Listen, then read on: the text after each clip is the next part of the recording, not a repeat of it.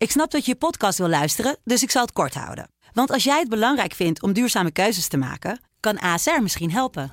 Nou hoor ik je denken, hoe dan? Nou, bijvoorbeeld bij het duurzaam herstellen van schade. Of de premies die we beleggen volgens ons duurzaam beleggingsbeleid. Dat bepaalt waar we wel en juist niet in investeren. Wil je meer weten over welke duurzame keuzes ASR maakt? Ga dan naar asr.nl/slash duurzame keuzes. ASR doet het. Zo, dan kan je nu lekker naar je podcast luisteren. Dit is het Haagse kwartiertje. De dagelijkse politieke podcast van de Telegraaf in aanloop naar de verkiezingen. Met Valentijn Bartels. Voor het eerst spreekt Pieter Omtzigt zich uit over een mogelijke coalitie over rechts. Gaat het om een terloopse opmerking of een doelbewuste strategie? Ik praat erover met de chef van de politieke redactie van de Telegraaf, Inge Lengton. En ook politiek verslaggever Mike Muller schuift aan om te praten over onrust binnen PvdA GroenLinks. Nu Frans Timmermans heeft aangegeven zich niet blind te staren op 2030 als jaartal om de stikstofuitstoot te halveren. Ook bel ik weer vandaag met een orakel en dat is vandaag niemand minder dan D66-corrivé Jan Terlouw. Maar eerst Pieter Omtzigt, want hij sprak zich opeens uit over een mogelijke coalitie. Daar zitten dan in een subsectie van VVD, NSC, BBB, CDA, SGP, ja Oh. 21. Oh. Kunnen we even bij elkaar optellen? Ja, dat haalt net de 76 niet hier. Nee. Daarom heb ik ook gezegd, een minderheidskabinet is zeker een mogelijkheid. Ja, Inge, dat zijn we niet van hem gewend. Eigenlijk was hij niet zo scheutig met eh, namen noemen van partijen de afgelopen tijd. Waarom zal hij dit opeens hebben gedaan? Ja, hij was inderdaad niet scheutig eh, met namen noemen. Wat we er wel bij moeten zeggen is eh, dat hij vooral een voorkeur heeft voor een minderheidskabinet. Daar begon hij dit gesprek ook mee. Wat nieuw is, is dat hij nu eh, eigenlijk eens een paar beestjes eh, bij naam noemde. Ja. Hij heeft altijd gezegd, ik kan zowel zaken doen met links als met rechts. Maar als we dan over rechts gaan, ja, dan ziet hij in deze combinatie eh, een mogelijkheid. En dat is nieuw. Ja, want eerder zei hij altijd van nou, ik, ik wacht op de verkiezingen voordat ik ga kijken met welke partijen we, we zouden kunnen samenwerken. Hoe kwam dit dan toch opeens tot stand dat hij bij deze namen kwam? Ja, nou volgens mij is daar een heel simpel antwoord op, omdat hem daarnaar werd gevraagd. Ja, hè? ja. Eh, Ron Vrezen eh, zat daar. Kijk, hij heeft eerder al gezegd dat de PVV, daar heeft hij moeite mee. Hij heeft het Ja. niet uitgesloten, maar hij vindt het geen staatsrechtelijke partij. En eh, ja, waar komt Pieter om zich dan op uit? Nou ja, dat is dus deze club van partijen aan de rechterkant. Ja, vind je dat te, te verklaren, die partijen die hij opnoemt? Strookt dat met bijvoorbeeld zijn eigen partij of zijn programma als je dat, naar dat lijstje kijkt? Nou ja, wat hij zelf wel zegt. ehm, hij kan zowel over links eh, als over rechts eh, zaken doen. En hij heeft zelf de voorkeur voor een minderheidskabinet. Maar als het dan over rechts gaat, hè, centrumrechts, dan ziet hij hier een mogelijkheid in. En ja, laten we eerlijk zijn, het is wel ook eens fijn als Pieter om zich wat meer duidelijkheid geeft. Want hij is vooral een ster in dit soort vragen eh, ontwijken. Ja, dat wel natuurlijk. Wat dan ook me direct weer opvalt eigenlijk is, hij heeft dat debat samen met Frans Timmermans georganiseerd. Die partijen, GroenLinks, PvdA, zit daar niet bij. Hoe is op deze, dit, dit rijtje wat hij heeft genoemd, hoe is daarop gereageerd? Dat eerste debat waar jij het over had, of eh, het gesprek zoals ze het zelf Ja, ja, ja. noemen, dat leek heel erg op voetje vrijen. En eh, nu hij eh, ook over rechts dus een rijtje heeft genoemd, Pieter Omtzigt, zie je eigenlijk dat PvdA GroenLinks spontaan in de gordijnen vliegt. Daar werden meteen allerlei doemscenario's geschetst. Hè, als er zo'n centrumrechts kabinet zou komen, wat voor eh doemscenario dat zou betekenen voor eh, Nederland. Dat is natuurlijk ook niet zonder doel. Hè, dan- Wat is dat, zou dat doel kunnen zijn? nou, het is eigenlijk gewoon een beproefd eh, recept. Kiezers angst inboezemen voor in dit geval een, een, een rechtskabinet. Rechts is daar ook niet vies van hoor. Die doen datzelfde als het gaat om, om een linkskabinet. Ehm, ja, kijk, politieke partijen hopen daar gewoon twijfels over de streep te kunnen trekken. Hè.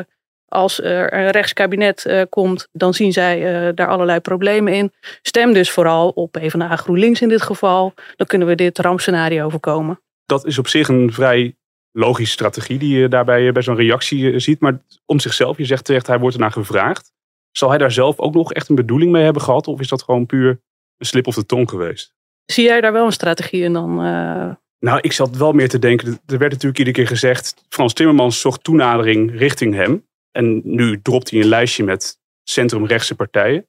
Dat ik ook denk van ja, probeert hij hiermee misschien ook wat meer de rechtse kiezer aan te boren? Of is het ook gewoon zo dat hij toch iets meer voert voor een rechtse samenwerking. Dat vind ik ingewikkeld om de vinger op te leggen nog. Ja, maar dat is heel de tijd heel ingewikkeld bij Pieter Ja. Omtzigt. Wat wil die man nou precies? Is het eh, dat hij echt eh, twijfelt? Is het strategie? Daar houdt de Binnenhof eh, zich ook mee bezig. Want ook toen dit net weer naar buiten kwam, toen besloot hij om ook allerlei Binnenhofjournalisten meteen weer te appen van ja, maar dit is niet mijn voorkeursvariant hoor. Dit is niet mijn voorkeursvariant. Ja. Dat komt ook omdat de NOS dat wel had opgeschreven in eerste instantie. Die hadden opgepend, dit is de voorkeursvariant van Pieter Omtzigt.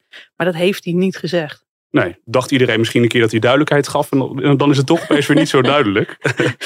Wie daar gisteren ook op terugkwam, op die duidelijkheid of het gebrek daaraan, is eh, VVD-lijsttrekker eh, Dylan Jessugus. Ik denk zelf, als je zo lang eh, twijfelt over zo'n zwaar ambt, dan wil je niet. Dus ik ga er eigenlijk vanuit dat hij het niet gaat doen.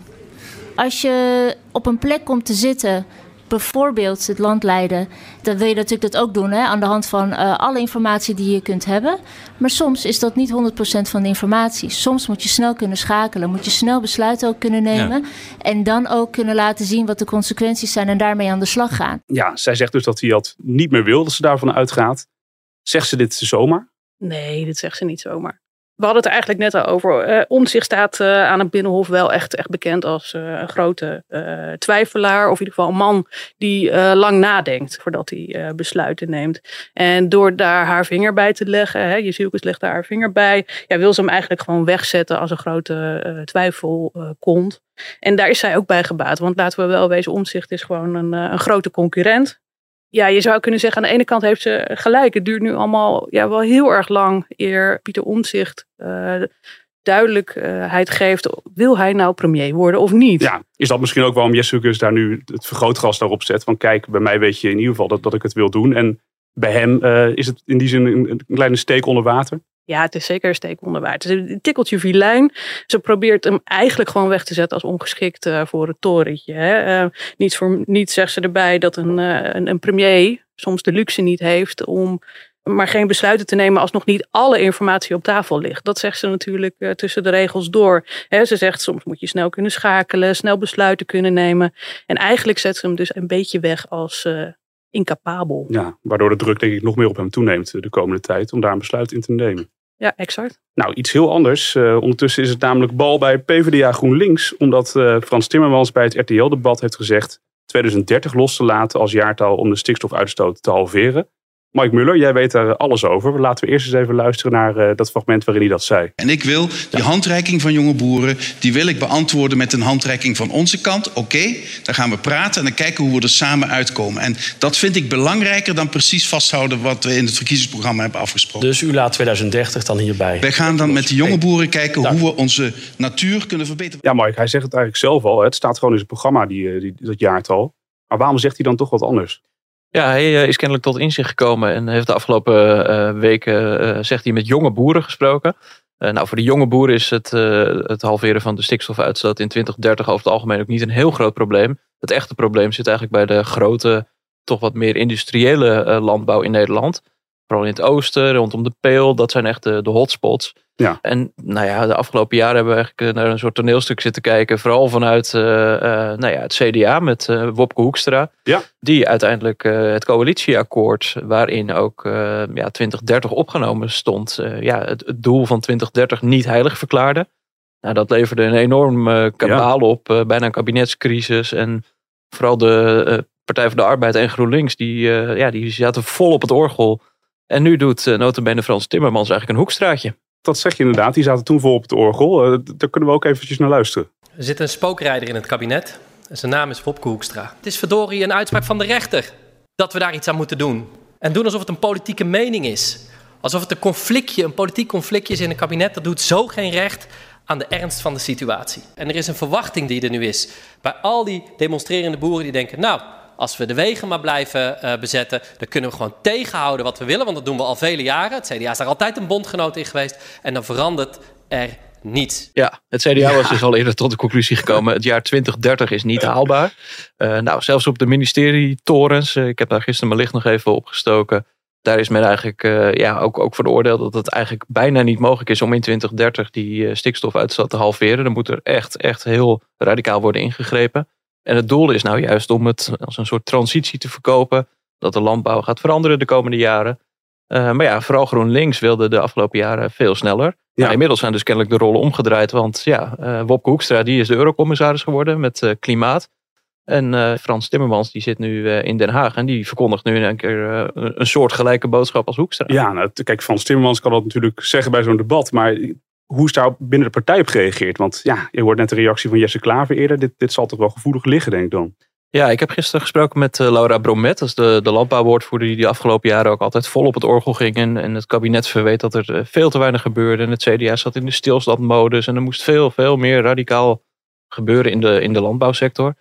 Ja, zij nam eh, de telefoon op, uh, de hond uh, luid blaffend op de achtergrond. En uh, vertelde, nee hoor, nee, 2030, dat staat nog steeds. En ja, er is helemaal niks veranderd. Ja, ondanks valt dat met elkaar te rijmen dan? Nou ja, dat, dat zie je natuurlijk nu veranderen. ook op sociale media beginnen wat, wat Kamerleden ook aan de linkerzijde zich inmiddels wat te, te roeren. Ja, en voor bijvoorbeeld D66 is dit natuurlijk koren op de molen. Rob Jette, die liet gisteren ook aan ons weten ja, als uh, zelfs de groene politici al niet meer opkomen voor de natuur. Uh, ja, hoe moet het dan in godsnaam verder? Dus nou ja, dat is wel uh, ja, een interessant krachtenveld. Wat dus dat belooft nog onrustig te worden in de partij daar. Ja, en dat terwijl dus op de ministerietorens eigenlijk ja, de, de, verzoenende boodschap klonk van nou ja, wat Frans Timmermans zegt, dat is eigenlijk best wel verstandig. Ja, notabene wordt dat nu door zijn eigen linkse achterban ja, toch wel scherp veroordeeld. Ja, tot slot dan nog, wat kan dan de strategie van Timmermans erachter zijn? Dat hij mogelijk met andere partijen daar een, een opening wil bieden om beter samen te werken? Of hoe zie je dat? Ja, nou interessant is natuurlijk dat uh, Timmermans toen hij nog uh, eurocommissaris was, ook naar Den Haag uh, afreisde om met Caroline van der Plas te praten. Dat kan iedereen zich denk ik nog wel herinneren. De grote Frans Timmermans uit Brussel neerdaalde naar Den Haag. En daar ook een soort handreiking zocht. En met, met haar probeerde op te trekken om die boeren wat meer rust te geven. En ja, toen leek eigenlijk dat, dat hij met die verzoenende taal toch wel ja, de landbouwsector ook bij de hand wilde nemen om inderdaad die transitie mee te maken. En dat zegt hij nu eigenlijk ook. We willen wel ja, investeren en we willen dus ook uh, de sector uh, het mee kunnen laten maken. In plaats van het mes op de keel zetten, wat eigenlijk D66 de afgelopen jaren wel deed. Maar nu heeft hij die verzoenende taal meer nodig in zijn eigen partij de komende tijd, als ik dit zo hoor. Ja, daar, uh, daar vrees ik wel voor. Oké, okay. bedankt Mike, bedankt Inge. We gaan bellen met het orakel van vandaag en dat is D66-corrivé Jan Terlouw. Het orakel.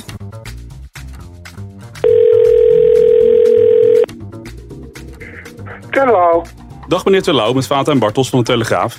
Dag meneer Bartels. Ik ben allereerst heel erg benieuwd. Ik heb u een keer eerder gesproken over dat stikstofjaartal 2030. Om die doelen te halveren. Ja. En, en nu was in het RTL-debat Frans Timmermans, die liet dat een beetje los. Hè? Die zei, we moeten ons niet blind staren op die datum eigenlijk. En ik kan me herinneren dat u ook een keer zei, van het is belangrijker dat we ermee beginnen dan dat partijen ruzie maken over die datum. Dus ik ben allereerst eigenlijk heel erg benieuwd hoe u daarna heeft geluisterd, wat u daarvan vindt. Nou, in het algemeen kan ik me heel goed voorstellen dat die plannen vaak niet zo concreet kunnen zijn. Het Sociaal en Cultureel Planbureau publiceerde dat gisteren ook. Die zei de partijen zijn niet concreet genoeg in hun plannen. Ja. En, en dat kan ik me ook voorstellen. Dat je zegt, dat wil ik me niet zo op vastbinden. Dus als ik naar die debatten luister, ook van punt van wat u noemt. Ja. Dan denk ik, mensen, als je nou je plannen niet precies kunt uitwerken. Laat me dan minstens weten wat je ideologie is. Ja. Want als ik je ideologie ken, dan weet ik in welke richting die plannen gaan. Vindt u dan misschien ook dat meer partijen die datum dat 2030 los moeten laten? Ik vind dat je daar open over moet durven te praten. Dat je gewoon moet kijken wat levert het beste resultaat op. En vasthouden aan zo'n datum. Tenzij je het in een kabinet beloofd hebt. Maar anders vind ik het niet zo nodig. Nee, en vindt u bijvoorbeeld ook dat D66 dat dan moet doen? Als blijkt dat je betere resultaten krijgt door niet zo strikt vast te houden aan zo'n datum, dan kan ik me dat voorstellen. Ja. Dan mag ik nog even wat over die ideologieën zeggen. Ja, natuurlijk. Ja. Als ik kijk naar, naar Frans Timmermans, die benadrukt steeds de sterkste schouders moeten de zwaarste lasten dragen. Dat geeft een richting aan.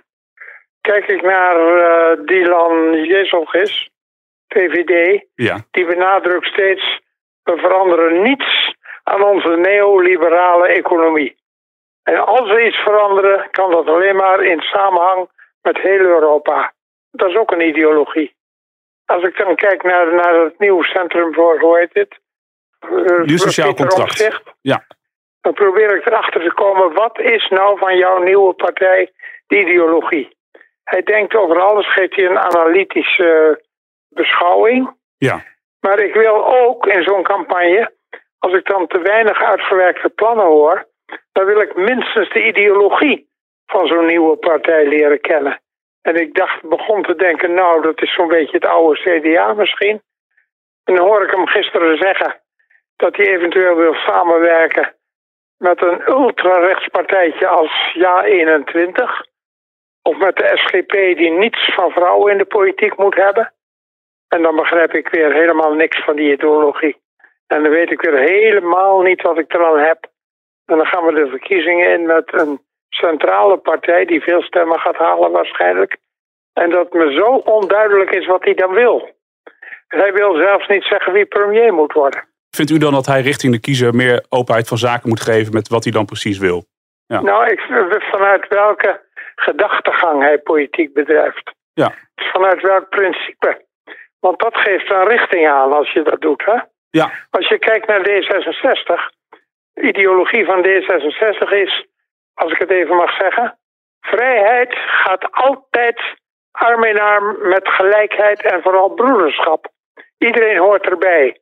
We doen het samen. Dat is een ideologie. Ja. Daar heb je wat aan. Dan weet je ook in welke richting de plannen zullen gaan. Ja. En dat wil ik van omzicht ook weten. Nou. Als hij zo'n centrale rol speelt in de verkiezingen. Volstrekt duidelijk en dat lijkt mij een, een, mooie afsluiter voor deze week. En dan gaan we de komende tijd weer volgen of u dat uh, wellicht wel aan hem kunt zien. En daar gaan we het dan volgende week weer over hebben als u het goed vindt. Dat is prima. Oké, nou okay. ontzettend bedankt weer en tot volgende week dinsdag dan. Tot volgende week. Oké, dag. dag. Dit was het Haas kwartiertje. Leuk dat je luisterde. Morgen om half vijf zijn we er weer. Tot dan.